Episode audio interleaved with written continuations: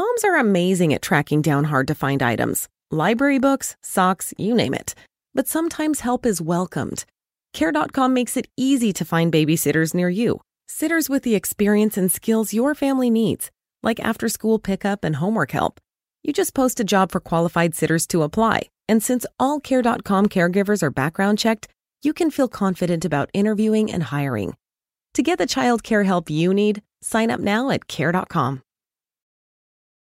Le benzodiazepine le conoscono tutti, c'è chi le chiama goccine, ansiolitici, sonnifero, insomma si tratta di una classe di psicofarmaci che è tra le più diffuse in Italia e nel mondo. L'ultimo rapporto AIFA del 2017 indica un utilizzo in aumento per questi psicofarmaci, pari a circa 50 dosi giornaliere ogni 1000 abitanti, che a grandi linee sarebbe equivalente al 5% della popolazione, ovvero a circa 3 milioni di italiani. Ricordate però che è opinione diffusa tra tutti noi esperti che in realtà ci sia stato un ulteriore netto aumento degli ultimi anni, ovvero in questi ultimi anni 20, colpa anche del Covid probabilmente. In ogni caso tenete conto che le benzodiazepine sono, lo voglio ripetere, gli psicofarmaci più utilizzati in Italia e nel mondo. Vi anticipo che come sempre non sono qui per eh, demonizzare o per assolvere l'utilizzo delle benzodiazepine, ma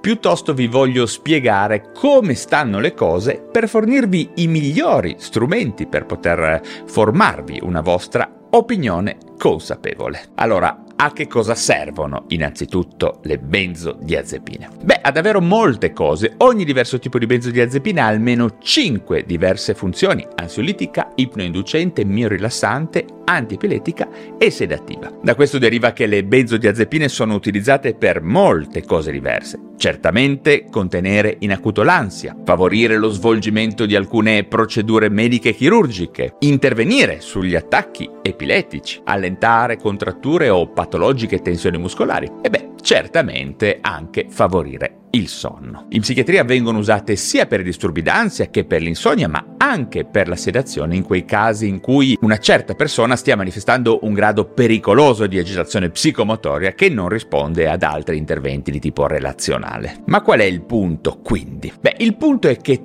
tutte le benzodiazepine, e con tutte dico tutte le benzodiazepine, dovrebbero essere utilizzate o in acuto oppure nel breve periodo, mentre si attuano interventi maggiormente radicali e, lasciatemi dire, meno palliativi. E sì perché qualsiasi benzodiazepina non ha un effetto, chiamiamolo curativo, ma piuttosto sintomatico, che necessita poi per essere utilizzata con modalità sensate e moderne di essere affiancata ad un intervento curativo, sia che si tratti di un altro farmaco, di una psicoterapia, di un percorso psicoeducativo o di lifestyle psychiatry, quindi un intervento sullo stile di vita. Ma alla luce di tutto questo, come mai ci sono moltissime persone che le utilizzano con modalità continuative? Allora, la risposta a questa domanda è complessa, ma proverò ad essere il più semplice possibile. Iniziamo con il dire che grazie alla pressione di un marketing molto aggressivo, quando queste molecole vennero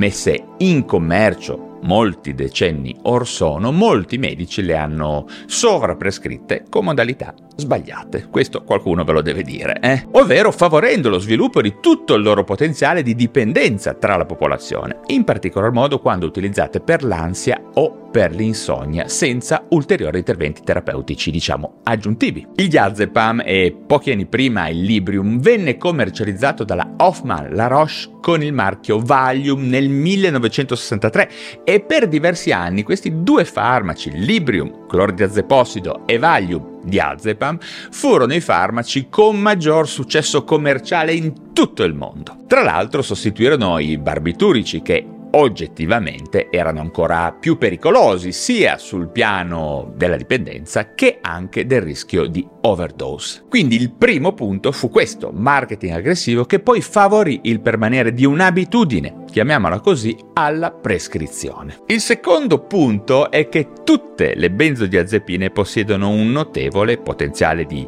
dipendenza, di tolleranza e di assuefazione, come vi ho anticipato, ovvero se ne devono usare sempre di più per ottenere lo stesso effetto.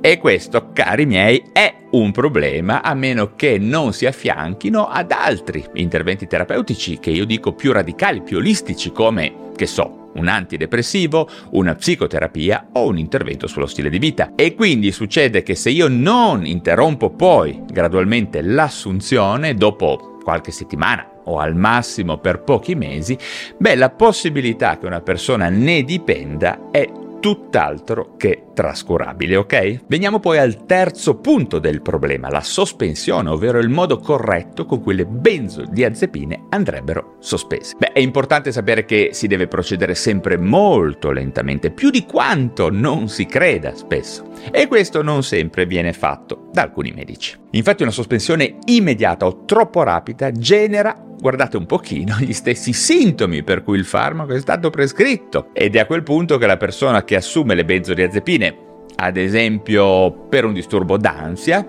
dice tra sé e sé, ecco, ho sospeso il farmaco, mi è tornata l'ansia. Invece no, sta probabilmente solo sperimentando un effetto di astinenza dal farmaco, che è molto simile al disturbo per cui gli era stato proposta la benzodiazepina, ok? Quindi la sospensione da attuare sempre sotto controllo medico dovrà essere lenta e graduale. Anche perché ricordate bene, dopo qualche settimana l'effetto terapeutico della benzodiazepina oggettivamente scompare. E sì, avete capito bene, in realtà nella maggior parte dei casi state assumendo un farmaco solo per evitare di provare gli effetti collaterali della sua sospensione. Mentre se il vero fenomeno ansioso dovesse ancora esistere, beh allora vi trovereste a dover aumentare il dosaggio per ottenere nuovamente il reale effetto ansiolitico. Ok, ma che fare con chi assume da molti anni una benzodiazepina? Qui il discorso si fa molto complicato e non semplice da generalizzare. Spesso la sospensione deve avvenire con modalità ancora più lente, oppure se si assumono benzodiazepine a emivita breve, passando da una sostituzione con una benzodiazepina a lunga emivita.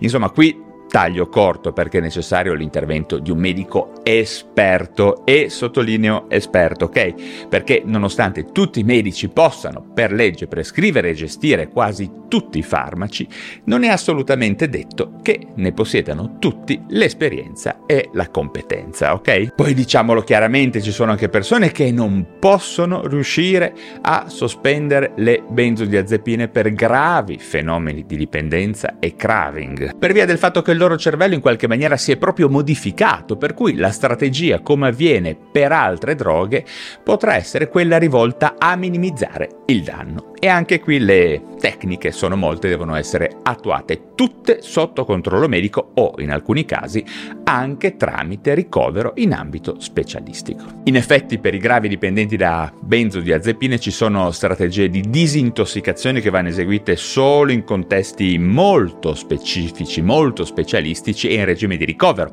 Parlo ad esempio, che so, dell'utilizzo del flumazenil. Il flumazenil è utilizzato comunemente come antidoto per gestire l'intossicazione acuta da benzodiazepine, un pochino come il naloxone per l'eroina, diciamo, e non ha indicazione ufficiale per la disintossicazione da benzodiazepine, quindi viene utilizzato in queste modalità off-label solo in pochi centri in Italia dove è presente esperienza e competenza medica specifica, d'accordo? Ma quindi a questo punto la domanda che molti di voi si faranno è: ma servono davvero sti farmaci? Beh, la mia risposta è netta e molto chiara. Assolutamente sì. Il punto, come sempre, non è il cosa, ma il come. Infatti, in molte situazioni l'utilizzo delle benzodiazepine per un tempo limitato e sotto stretto controllo medico ha solo vantaggi, accelera addirittura la risposta ad altri interventi terapeutici. Insomma, può allentare velocemente una forte sofferenza e un'elevata tensione emotiva presente in molti disturbi mentali e fisici. Il punto, lo ripeto, è come si utilizzeranno questi psicofarmaci, ok? Spero di essere stato chiaro. Evitate quindi di usare le goccine perché ve lo ha consigliato l'amico, la zia, la mamma o il collega di lavoro, ok?